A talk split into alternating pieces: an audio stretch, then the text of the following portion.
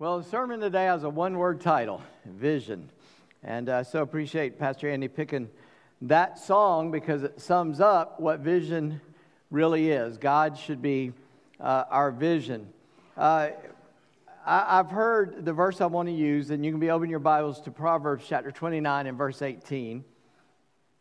And in fact, we're going to read this before I continue saying anything. So I'm going to let you find it. Proverbs is almost in the middle of the Bible. Psalms is in the middle. Proverbs comes right behind it. And I'm looking at chapter 29 and verse 18. Proverbs 29 18. Uh, for those of you who don't know, that was Pastor Andy uh, leading us in worship. Pastor Stephen was with the kids late last night, uh, early this morning, and uh, he's here. But uh, uh, those are our pastors here, and I'm Pastor Stewart. So it's nice to see you. Glad to have you all here today for sure. Proverbs 29 18 says this is one verse where there is no prophetic vision, the people cast off restraints. Now, I'm reading now the English Standard Version. Yours may sound a little bit different. But blessed is he who keeps the law. Now, let me reread that. Where there is no prophetic vision, the people cast off restraint. But blessed is he who keeps the law. Let me just offer a prayer. Father, in Jesus' name, by the power of the Holy Spirit. We, I just ask you give me clarity of thought, clearness of speech, brevity uh, where brevity is necessary, explanation where it's necessary. Guard my mouth to say something I shouldn't say, open my mouth to say what I should say. But Lord, only you can take your word and put it into our heart.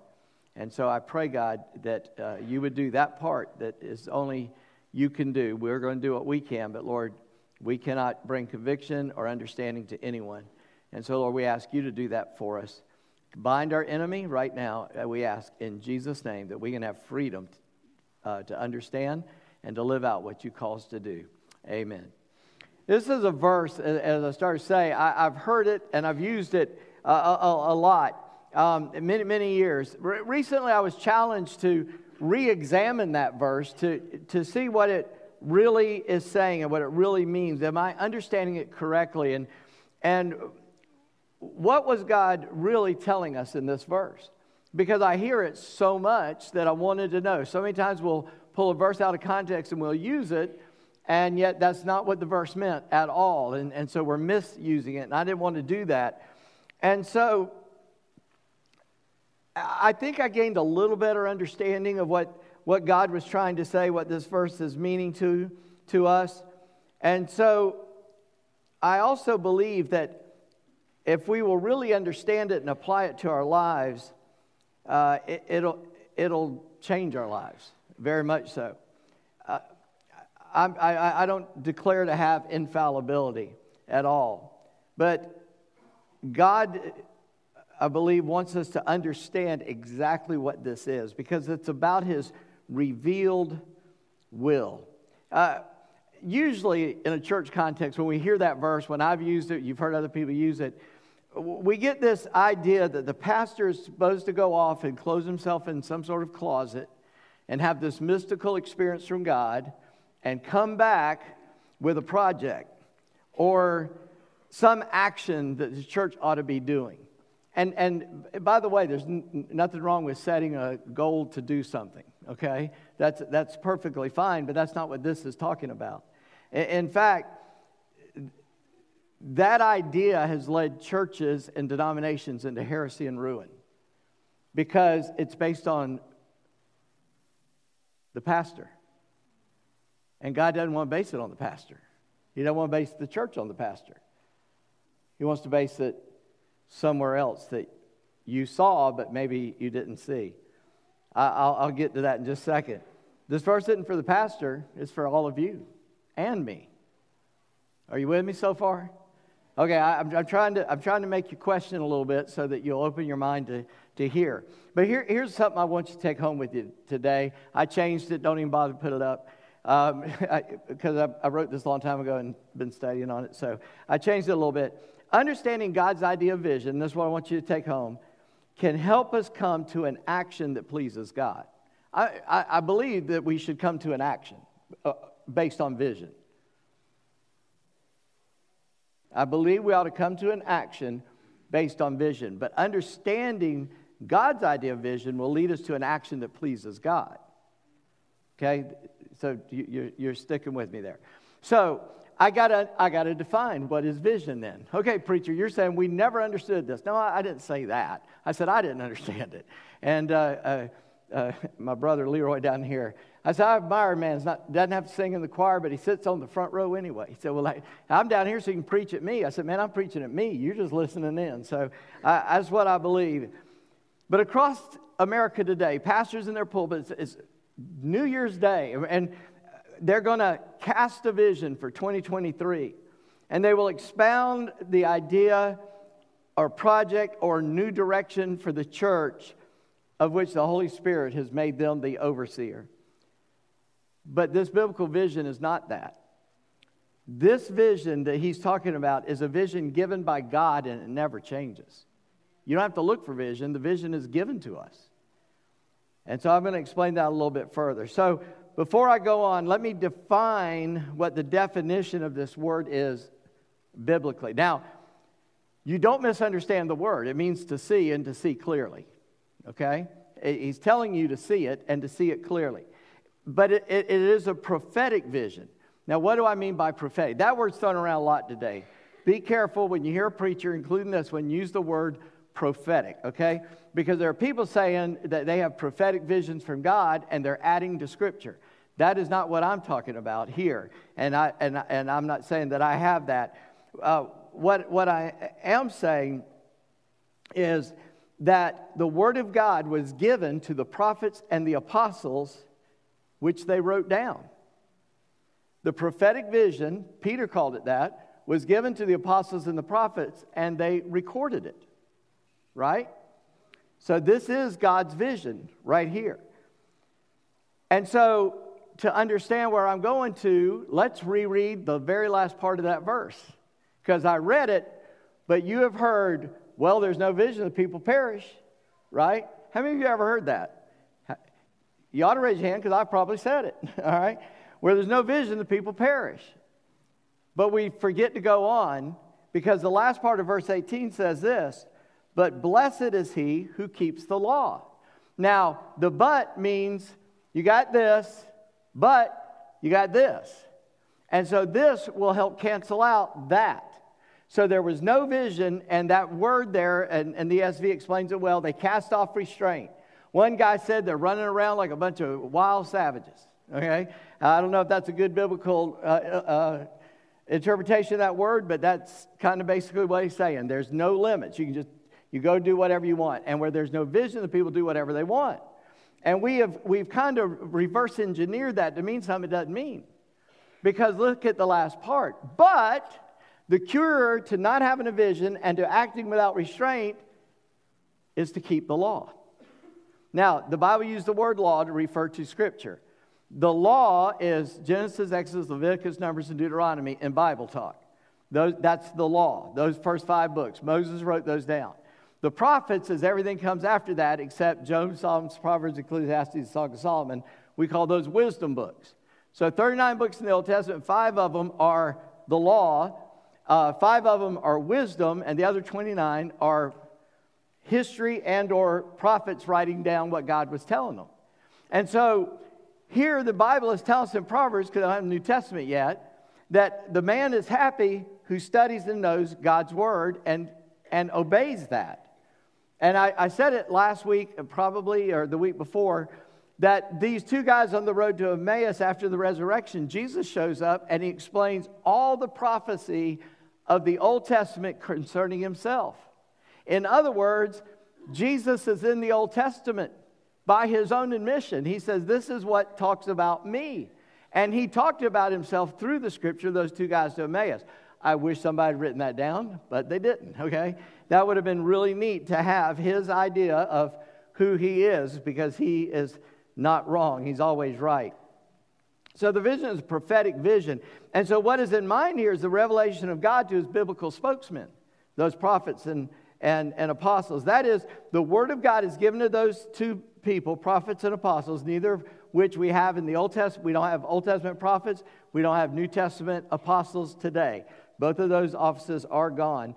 Um, and so when we look at the last part of that verse, it tells us that the vision of the prophets is understood and followed by the people, brings blessing from God because we're walking in His way.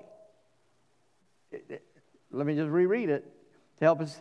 Where there is no prophetic vision, the people cast off restraint, but blessed is he who keeps the law. So we're blessed if we know God's word and keep it. What is the vision of the prophets? I just want to make sure you catch this. It is a mystery hidden, but has now been revealed to the saints according to the New Testament. Listen, I'll give you three verses in the New Testament. You can write down the references. Colossians 1, verses 26 and 27. I'll read it for you, but Colossians 1, 26 and 27. The mystery hidden for ages and generations, but now revealed to his saints. To them, God chose to make known how great among the Gentiles are the riches of the glory of this mystery, which is Christ in you, the hope of glory. Hang on to that because now you're getting the vision.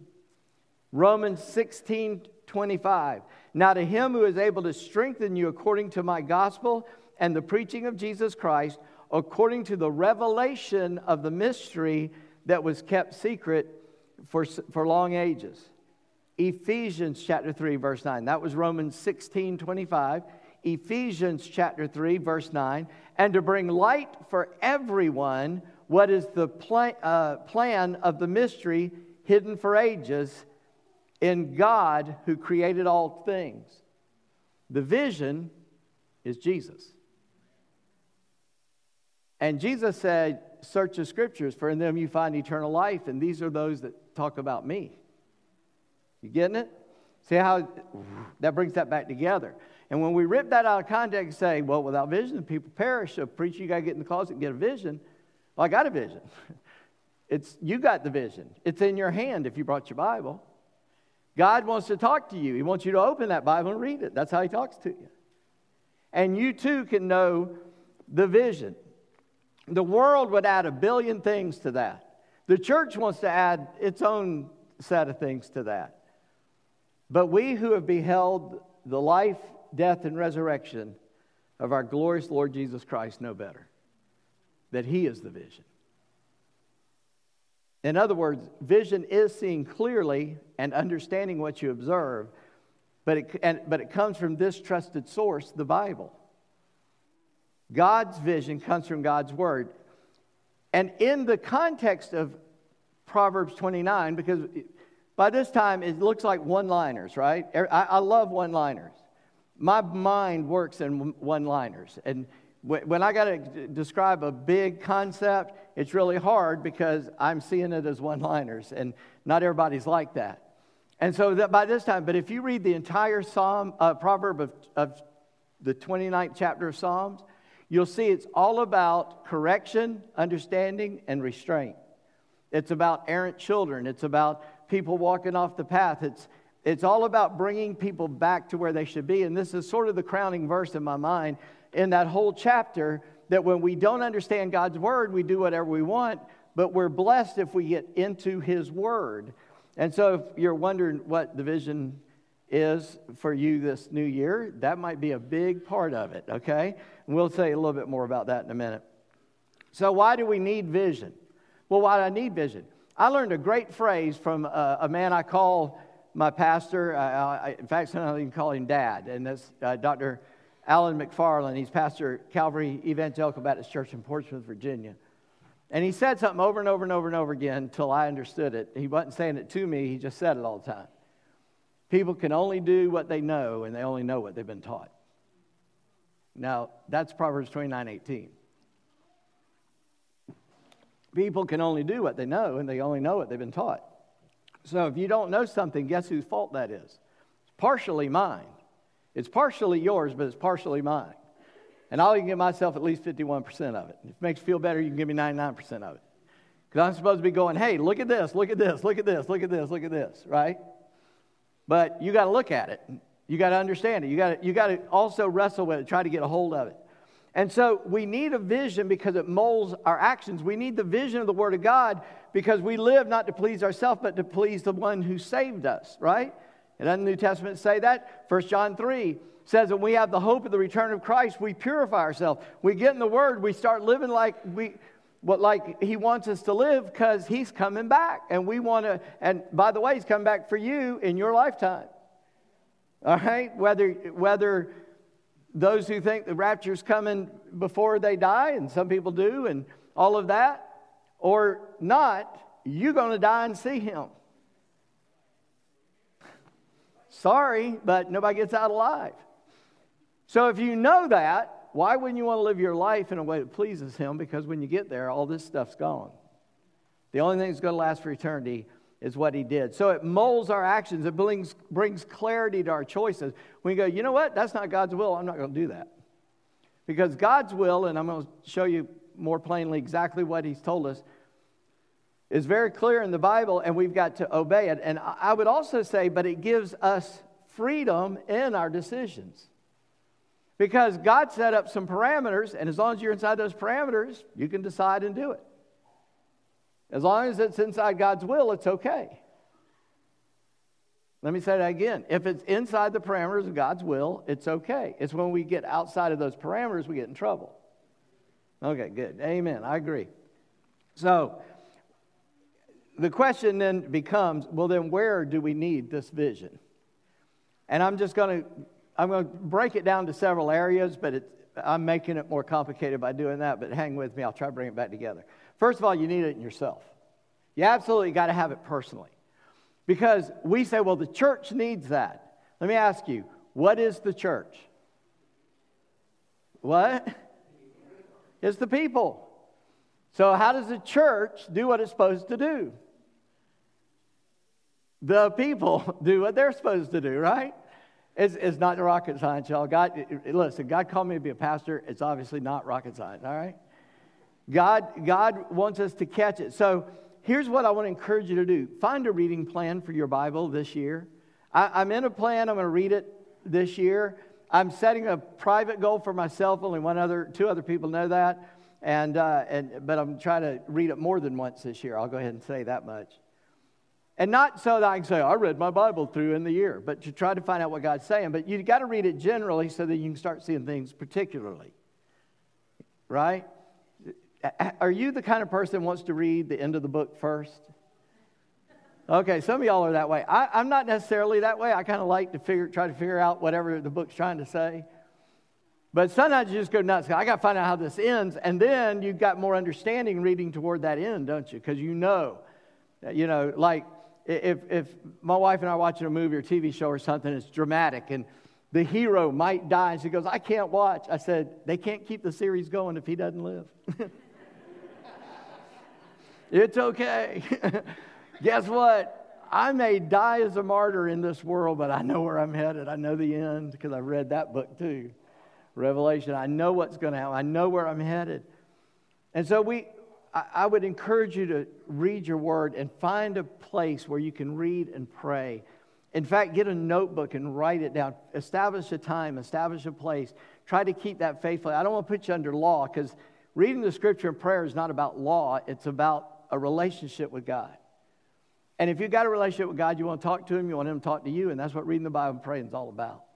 That you get it so that He can then show you in His Word through the power of the Holy Spirit what He's saying. And listen, I'm not, I'm not the biggest expert, but I know some people who are. And, and uh, if you ever have a question, please come ask me. I, I'm learning like you. Every, I, I tell you, I've been trying to learn God's word for many, many years now, and every day it's something different. Every day it's something new. You're not going to run out of it, and you're not going to understand everything. I can promise you. So you got to go find somebody else that maybe has a better insight that can help you out. We need, we need this vision in our homes. I see the enemy trying to destroy our homes. And, and gentlemen, especially, you need to say, I'm going to love the Lord my God in my home. I'm going to love and serve God in my home.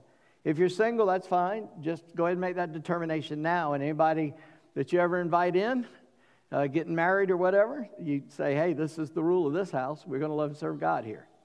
Uh, I, I would say in our home, that we ought to obey God in our family relationships. And He defines these in His Word.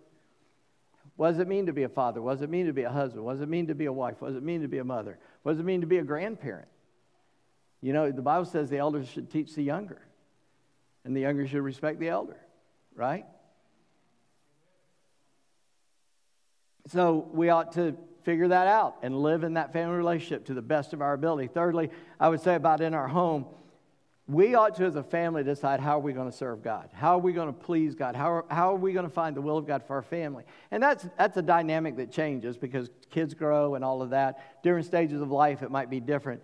But if you determine that you're going to find out what God's word says and you're going to obey it to the best of your ability, you'll figure out something God has for you as a family to do. You can bring your kids in on that.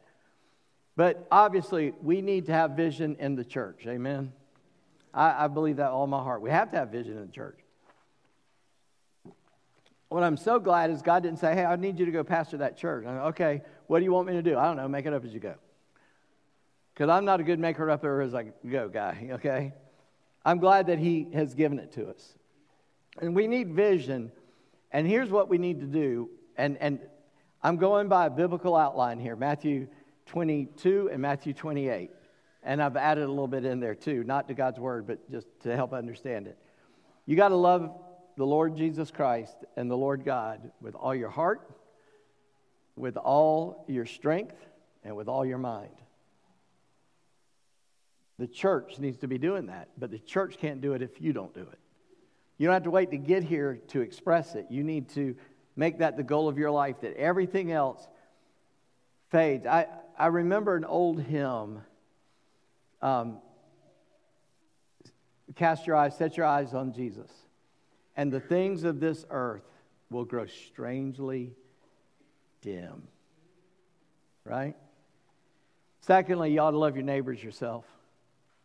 You, you, know, if they're in need, you ought to find that out, figure that out, help them. Just be nice to them. I got great neighbors. They're nice. They're probably nicer to me than I am to them, but we try. Yeah. But we ought to love our neighbors. We love ourselves. And if someone's in need, and remember they asked you, who's our neighbor? He gave an example somebody they were supposed to hate. Said, that's your neighbor. So we need to love our neighbors. We ought to commit to pray and seek to befriend someone that doesn't know Jesus. Not to put a notch in your gun, you ought to just do that. Because by your influence in their life, and that's going to lead me into something for just specifically for the church in a second. But why don't you pray, God, who do you want me to be a friend to? It might be somebody at work that you never wanted to be a friend to, or they never wanted you to be their friend. And you've decided, I am going to love on them in Jesus' name and prayerfully, God will use my life in their life in a positive way. I think you ought to seek to be a disciple and to teach someone else. You got to be doing both, really. And, and, and maybe you got to get started first being discipled. But we use that word disciple, it just means to get the Word of God explained to you in such a way that means something to you and you can start living it out. But what you learn, you can teach. You know what it takes to teach first grade? be on day two when they're on day one.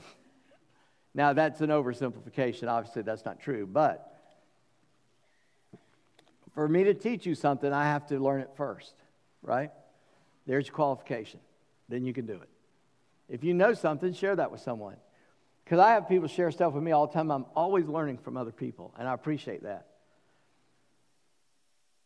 And then this is a biggie. I said I was going to come back around to this, and it's about loving your neighbors yourself. Some of your neighbors are in this building right now, and some of you don't even know them. Now, I will give you this that in this auditorium, there's more people than you can get to know in a, in a normal way. There's, there's scientific study limit to that, and we're past that limit. But I do know that there have been people that have come to this church and been coming for a long time. They don't know anyone, no one's ever reached out to be nice to them. I, I know that. They've told me that. So we ought to commit ourselves to being hospitable to our fellow servants. That word hospitable means to make them feel better than you feel in your house. You know, that's, that's my definition. I don't know if that Webster said that, but hospitality is to make the guest in my home feel more welcome there than I do. Well, this is the Lord's house, and He certainly makes us feel more welcome than we make Him feel because we don't like to listen to Him too much. But He loves on us anyway. So we need to show hospitality to someone so they don't feel alone and they don't know people. I want to get better at that in this year. I want all of us to get better at that. Go introduce yourself to somebody and say, I don't know you, but I picked you. No, don't say that. that that'll make them run. But just go out of your way to introduce yourself to someone you've never met before. I know it's embarrassing. You feel like you should have already known them or done that. Well, they feel the same way. Just go ahead and be embarrassed together and get over it. And then you can keep moving. Remember when I said you can't do something until you know it, and you can't know it unless somebody teaches it to you? I started teaching Sunday night this past fall.